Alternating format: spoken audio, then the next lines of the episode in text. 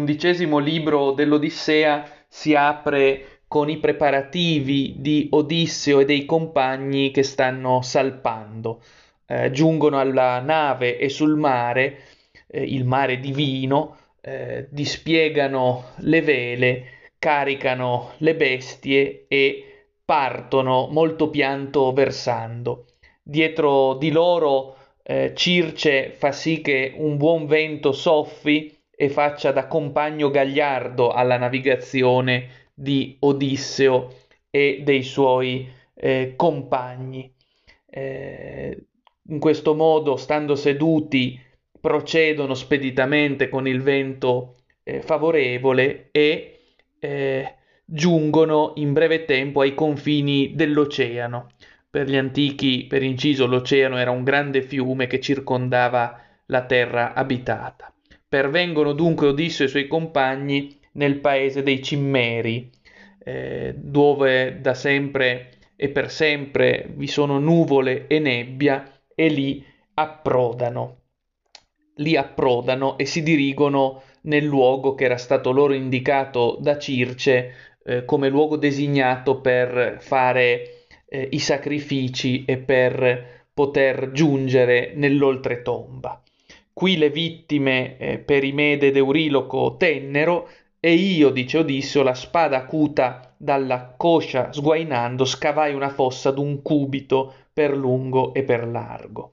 Eh, esegue tutte le operazioni che sono state suggerite da Circe, scava la fossa, sparge bianca farina, supplica le teste esangui dei morti, promettendo che in Itaca, eh, una volta giunto eh, di ritorno, eh, sacrificherà ulteriormente, eh, sacrificando anche eh, specificamente un montone da dedicare a Tiresia. Ecco, eh, con questi riti di purificazione, Odisseo con i suoi compagni offre le vittime sacrificali. a questo punto prega Ade che è il signore dell'oltretomba, prega Persefone, che è la moglie di Ade, e le anime dei morti, che ben presto compaiono per potersi abbeverare al sangue degli animali uccisi. Eh, scorreva sangue nero fumante, s'affollarono fuori dall'erebo l'anime dei travolti da morte, giovani donne, ragazze e vecchi che molto soffrirono. Allora Odisseo, incitando i suoi compagni, ordina di scannare le bestie eh, che sono stese per terra eh, in modo che appunto eh, si possano supplicare i numi e eh, fare le preghiere dovute a, ad Ade invincibile e alla tremenda Persefone, sua moglie. Eh, per primo si manifesta il compagno El Penore, che come si ricorderà era colui il quale era morto, per così dire, in un banale incidente nel libro precedente, eh, ubriaco si era addormentato sul tetto del palazzo di Circe per poi precipitare e spaccarsi l'osso del collo e eh, il penore non era stato sepolto sotto la terra, il suo corpo era rimasto in casa di Circe insepolto e eh, Odisseo subito nel vederlo piange e eh, gli si rivolge. E il penore, come scendesti sotto l'ombra nebbiosa? E il penore eh, ricambia e risponde: Divino la Erziade, accorto Odisseo, la, la mala sorte d'un nume m'ha perso il vino infinito. E racconta appunto il modo in cui morì e che noi già sappiamo perché era stato descritto anche nella parte finale del libro decimo. Eh, so che partendo di qui dalla casa dell'Ade all'isola Ea fermerai la solida nave. Là, Signore, ti prego di ricordarti di me o in compianto, in sepolto, non lasciarmi laggiù. Eh, in sostanza, Elpenore chiede eh, a Odisseo, una volta che passerà nuovamente dall'isola di Circe, Ea, eh, di non lasciarlo in sepolto, ma di eh, dargli giusta sepoltura ricordandosi di lui. Eh, Odisseo eh, gli risponde eh, concorde, tutto infelice ti farò e compirò, e dopo che si sono scambiati queste tristi parole, ecco che sopraggiunge un'altra anima, sopraggiunge un'altra anima che è l'anima della madre di eh, Odisseo. eh, Tiresia nel frattempo è il primo ad avere il diritto di bere il sangue eh, del, eh, del, sacrificio e eh, profetizza al, eh, all'eroe il suo eh, futuro. Ma intanto arriva la madre di Odisseo, mm, morta, la figlia del magnanimo Autolico, Anticlea, che viva lasciavo andando a Ilio Sacra. Io piansi a vederla e provai pena in cuore, ma non la lasciavo, benché amaramente straziato per prima avvicinarsi al sangue, avanti che interrogassi Tiresia. Ecco, prima di rivolgersi alla madre che ha visto, Odisseo ascolta, eh, ascolta Tiresia, perché è a Tiresia che Circe gli ha detto che dovrà rivolgersi per avere notizie su come dolorosamente tornare a Itaca. A questo punto eh, Tiresia si rivolge, eh, il, tiba, il tebano Tiresia si rivolge col suo scettro d'oro a Odissio dopo averlo riconosciuto e gli profetizza il suo destino. Divino Laerzia, ingegnoso Odisseo, perché infelice lasciando la luce del sole venisti a vedere i morti e questo lugubre luogo? Che beva il sangue, poi il vero ti dica. A questo punto Tiresia beve il sangue nero e eh, fa la sua profezia rivolgendosi a Odissio. Cerchi il ritorno, dolcezza di miele, splendido Odissio, ma faticoso lo farà un nume. E gli profetizza che il suo viaggio sarà funestato dall'ira di Poseidone, eh, al quale, come si ricorderà, Odissio aveva accecato il figlio Polifemo, figlio Polifemo che aveva detto di non aver bisogno in quanto ciclope degli dei e di essere superiore agli dei, ma che per inciso poi si era rivolto agli dei, al padre Poseidone, per avere vendetta. Ecco, a questo punto Tiresia fa la sua profezia e gli dice che eh, dovrai, av- dovrai, avvicinarti all'isola Trinachia, scampato dal mare viola, e pascolanti là troverete le vacche e le floride greggi del sole, che tutto vede e tutto ascolta dall'alto. Se intatte le lascerai, se penserai al ritorno in Itaca, pur soffrendo i dolori potrete arrivare. Ecco, gli spiega Tiresia che una volta giunti alla terra di Elios, il sole, se rispetteranno le vacche sacre del dio non subiranno danni, ma se invece le oltraggeranno il viaggio sarà reso periglioso, tutti i compagni moriranno e solo Odissio tornerà in patria su una nave straniera. Eh, in sostanza Tiresia dà una precisa profezia in cui narra a Odissio quello che effettivamente gli capiterà. Quando nel tuo palazzo i pretendenti avrai spento, con l'inganno apertamente col bronzo affilato, allora parti, allora parti. Ecco, Tiresia fa una profezia importante perché spiega a Odisseo che una volta che sarà giunto in patria a Itaca dovrà soffrire nuovi dolori e uccidere tutti i nemici, ossia i pretendenti sfrontati che bramano Penelope, aspirano a sposare Penelope e nel mentre sperperano e dilapidano i beni di Odisseo e dopo eh, aver fatto strame dei proci, dice Tiresia, dovrai ripartire, dovrai recarti in un luogo lontano, fra uomini che non conoscono il mare, e là dovrai offrire un sacrificio a Poseidone e solo allora eh, potrà tornare a casa. Infine regnerà a lungo su un popolo felice eh, e Odisseo morirà poi ormai vecchio, lontano dal mare. Questa è la profezia eh, che fa Tiresia a Odisseo eh, dice testualmente eh, allora parti prendendo il maneggevole remo, finché a genti tu arrivi che non conoscono il mare, non mangiano cibi conditi con sale, non sanno le navi dalle guance di Minio, né i maneggevoli remi che sono ali alle navi. E il segno ti dirò chiarissimo, non può sfuggirti. Quando incontrandoti un altro viatore ti dica che il ventilabro tu reggi sulla nobile spalla, allora in terra piantato il maneggevole remo, offerti bei sacrifici a Poseidone sovrano, torna a casa e celebra sacre catombi. Morte dal mare ti verrà molto dolce, a ucciderti vinto da una serena vecchiezza. Intorno a te popoli beati saranno, questo con verità ti predico. Dopo aver ascoltato questa profezia, Odisseo esprime a questo punto il desiderio di parlare con la madre Anticlea, che ha già visto, come si è detto, ma ha preferito prima eh, ascoltare la profezia di, eh, di Tiresia eh, e eh, dice testualmente, ma un'altra cosa ora dimmi e parla sincero, della madre l'anima vedo, della mia madre morta, muta siede vicino al sangue, il suo figlio non vuole guardare né venire a parlargli. Eh, così dice Odisseo e subito, eh, e subito Tiresia gli spiega eh, come mai non, non, reagisce immediatamente la madre? Come potrà riconoscerlo, così aveva chiesto Odisseo. Parola facile ti dico, in cuore ti metto, chiunque tu lasci dei travolti da morte, avvicinandosi al sangue, ti dirà cose vere, chiunque impedisci dovrà andarsene indietro. A questo punto l'ombra di Tiresia rientra nella casa dell'Ade eh, e Odisseo resta fermo perché eh, attende che si avvicini la madre, la madre si accosta, beve il sangue nero fumante e subito riconosce Odisseo e subito eh, piange con parole fugaci. Creatura mia, come venisti sotto l'ombra nebbiosa vivo? Tremendo ai vivi veder queste cose. In mezzo gran fiumi e terribili gorghi, l'oceano prima di tutto, che non può traversare a piedi chi non ha solita eh, nave. La madre è preoccupata, eh, si domanda come abbia fatto Odisseo a giungere là sotto nella casa di Ade eh, e domanda se forse dopo un errare lunghissimo partito da Troia eh, è arrivato qui con la nave e i compagni. Si domanda se ancora non sia giunto a Itaca, se ancora non abbia rivisto al palazzo la sposa Penelope. A questo punto Odisseo le risponde Madre mia, bisogno mi spinse nell'Ade a interrogare l'anima del tebano Tiresia. Non ho ancora toccato la Caia, la nostra isola non l'ho raggiunta, ma erro sempre con strazio.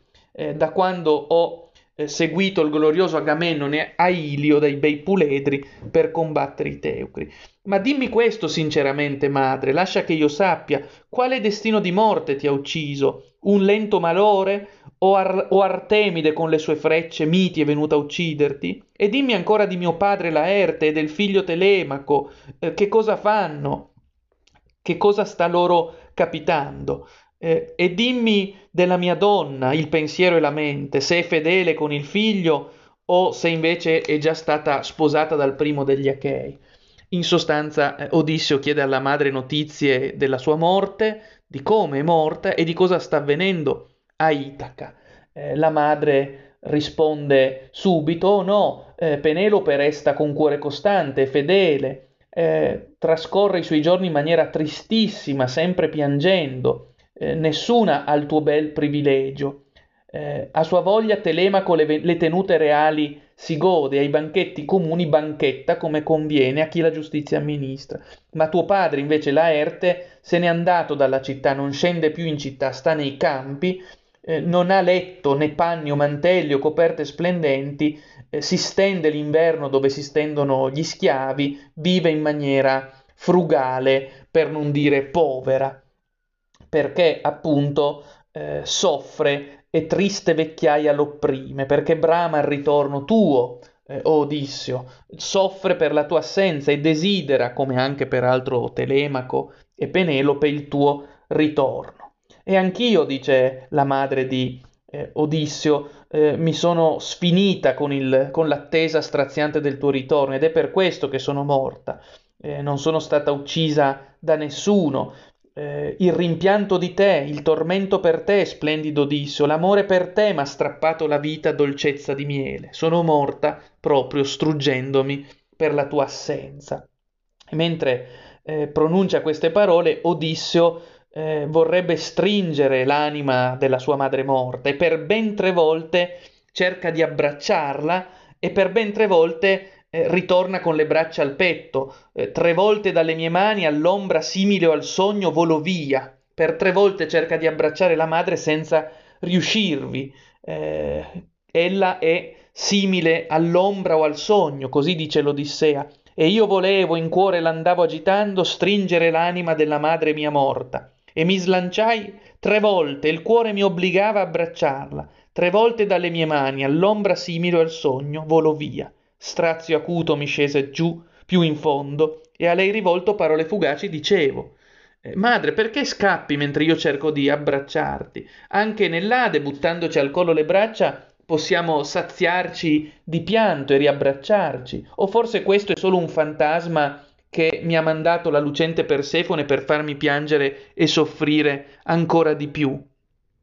Eh, a questo punto la madre risponde a Odisseo, figlio, fra gli uomini sei il più misero, non ti inganna la figlia di Zeus Persefone. avviene però che quando si è morti i nervi non reggono più le ossa e la carne, ma eh, l'anima come un sogno fuggendo ne vaga volando. Eh, l'anima è ormai senza corpo, è come un sogno, dice testualmente, vola via. Ma tu adesso non indugiare oltre, cerca al più presto la luce, eh, soprattutto eh, guarda quello che c'è qui e raccontalo poi alla tua eh, donna. Testualmente, Allah fosde takista Lilaio eh, cerca al più presto la luce.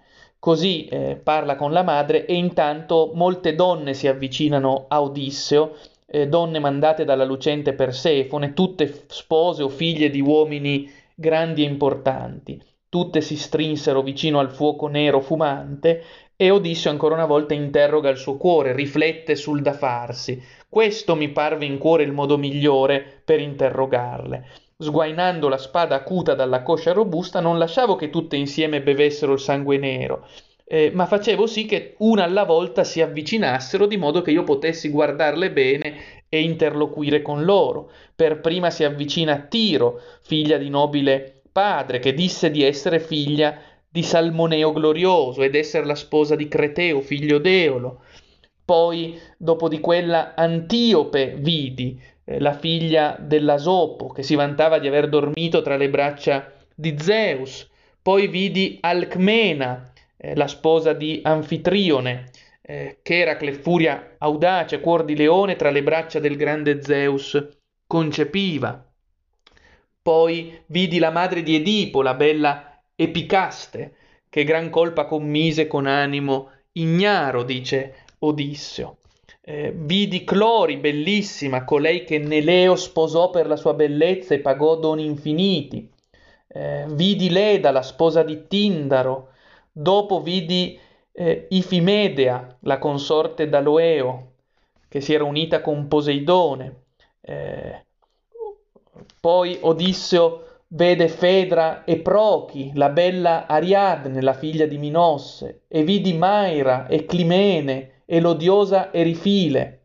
Eh, e eh, tutte non posso adesso nominarle, dice Odisseo nel suo racconto, che ricordiamo è il raccol- racconto che egli sta svolgendo dinanzi eh, ai Feaci, eh, i quali, tramite il sovrano Alcino, si sono accorti che mentre il cantore Demodoco cantava la vicenda del cavallo di Troia, Odisseo piangeva e così lo invitano a identificarsi. Odisseo dice di essere Odisseo e racconta a quel punto le vicende che sta narrando. Ma ora dice eh, Odisseo, eh, sta raccontando eh, queste vicende dice però è ora che io dorma o sull'agile nave salito accanto ai compagni qui il mio viaggio ai numi a voi starà a cuore. In sostanza Odisseo dice bene eh, vi ho raccontato molte cose adesso è tempo che io torni dai miei compagni e che eh, riprenda la via per tornare in patria. Tutti eh, restano muti in silenzio eh, e prende la parola Arete la moglie di eh, Alcino Feaci, come vi sembra quest'uomo per bellezza e prestanza, per equilibrio di mente? Certo è ospite mio, ma tutti han parte all'onore. Eh, in sostanza, eh, Arete domanda come eh, appaia questo ospite e prende la parola il vecchio eroe Echeneo. O cari, a segno e non contro il nostro giudizio la sovrana prudente ci parla, e dunque obbedite. Eh, e prende la parola Alcino, il sovrano.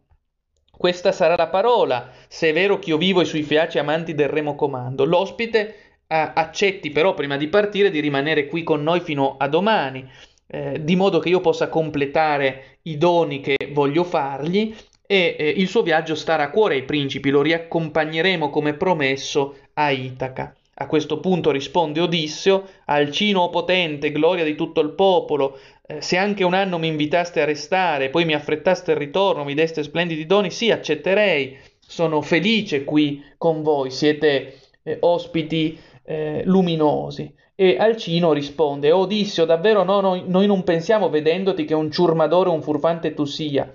Eh, al contrario, sappiamo che sei una persona onesta e un eroe. Ma su, dimmi questo e parlami franco, se hai visto qualcuno dei compagni divini che insieme con te vennero a Ilio e là trovarono mor- morte. Eh, Alcino esorta Odisseo a proseguire nella narrazione, non interromperla su quel punto, anche se la notte è lunga. Eh, non è adesso l'ora di andare a dormire, anche se è notte fonda. Narrami ancora le tue prodigiose avventure. A quel punto Odisseo, forse lievemente contrariato in cuor suo, risponde Alcino potente, gloria di tutto il popolo, c'è l'ora dei lunghi racconti e c'è l'ora del sonno. Ma se ancora ti piace ascoltare, io non posso negarti questo. Odisseo dice in sostanza che Certo, sarebbe ora di andare a dormire, ma se tu mi chiedi di seguitare nel racconto, eh, allora io lo farò. E racconta di come eh, sopraggiunse poi l'anima dell'Atride Agamennone, crucciosa. Eh, l'anima di Achille, eh, di Agamennone è crucciosa, piange forte, versa lacrime a fiotti e cerca eh, di abbracciare Odisseo, vorrebbe abbracciare Odisseo, ma eh, non ha il vigore, non ha più eh, il vigore che c'era un tempo nelle sue agili membra.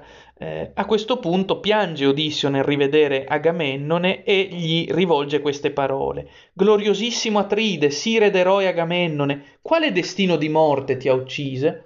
Forse eh, Poseidone, il re del mare, ha travolto le tue navi?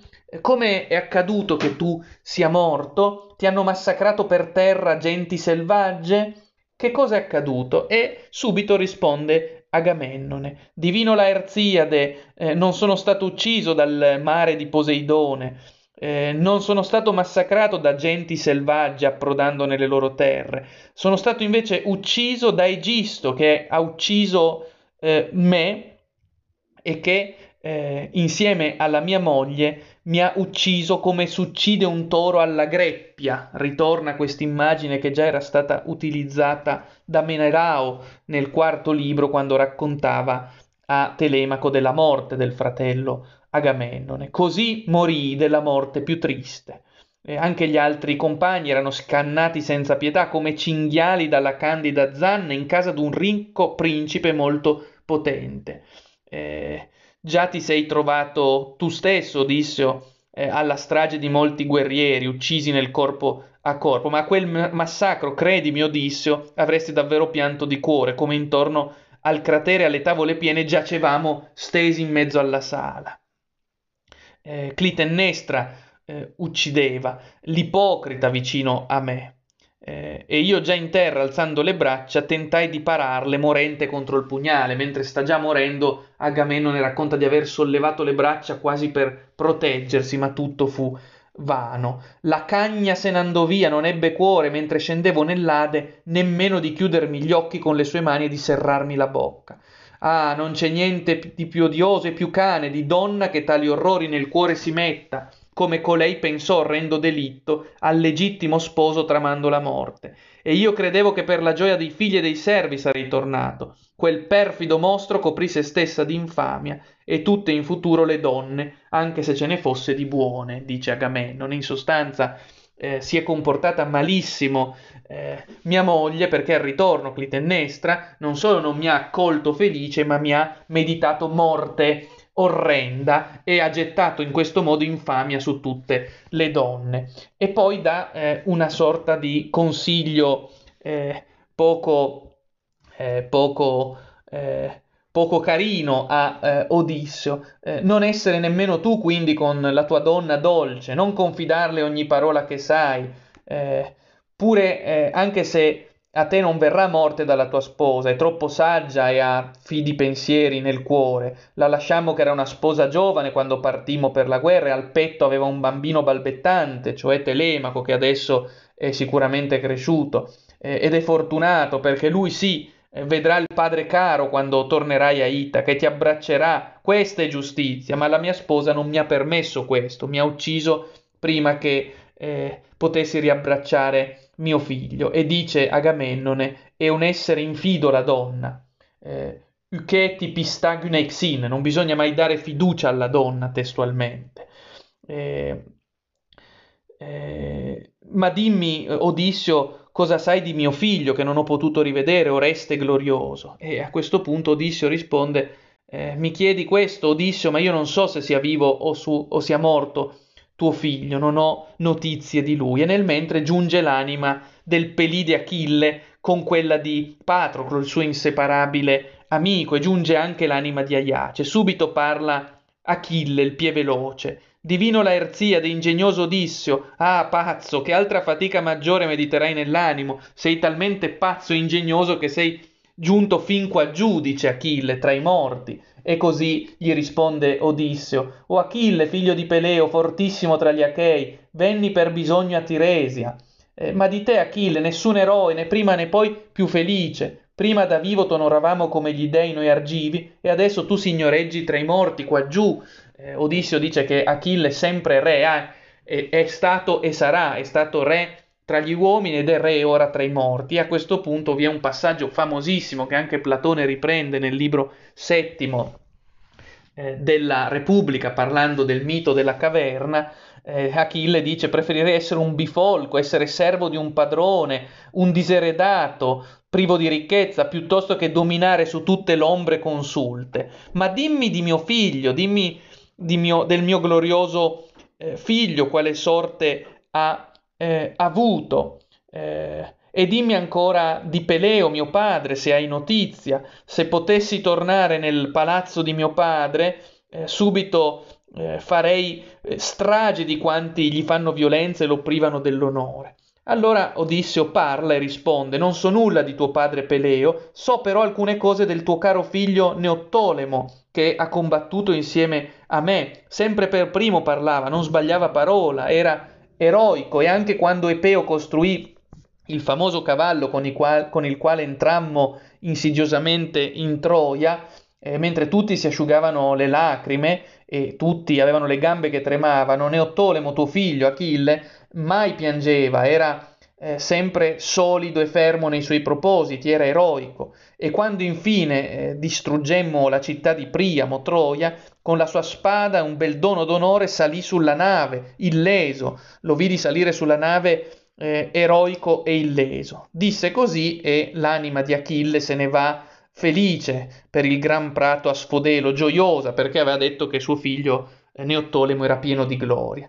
Eh, tutte le anime vogliono dialogare con eh, Achille, soltanto l'anima di Aiace eh, Telamonide non vuole eh, parlare. Aiace Telamonio non vuole parlare con eh, Odisseo, resta in disparte, irata la sua anima, irata della vittoria che presso le navi io gli vinsi lottando per l'armi d'Achille. In palio la pose la madre sovrana, eh, o le figlie dei Teucri furono, e le figlie dei Teucri furono giudici e palla di Atena. Cos'era successo? Era successo che morto Achille occorreva stabilire a chi dovessero andare eh, in sorte le sue, anim, le sue armi e le armi di Achille dovevano andare al più forte, al, più, al migliore tra i guerrieri achei. A quel punto si istituì una commissione perché non si sapeva se affidarle ad Aiace, che nell'Iliade si dice essere secondo solo a eh, Achille per forza e coraggio, o a Odisseo alla fine vengono date a eh, Odisseo e Aiace letteralmente impazzisce, si toglie la vita,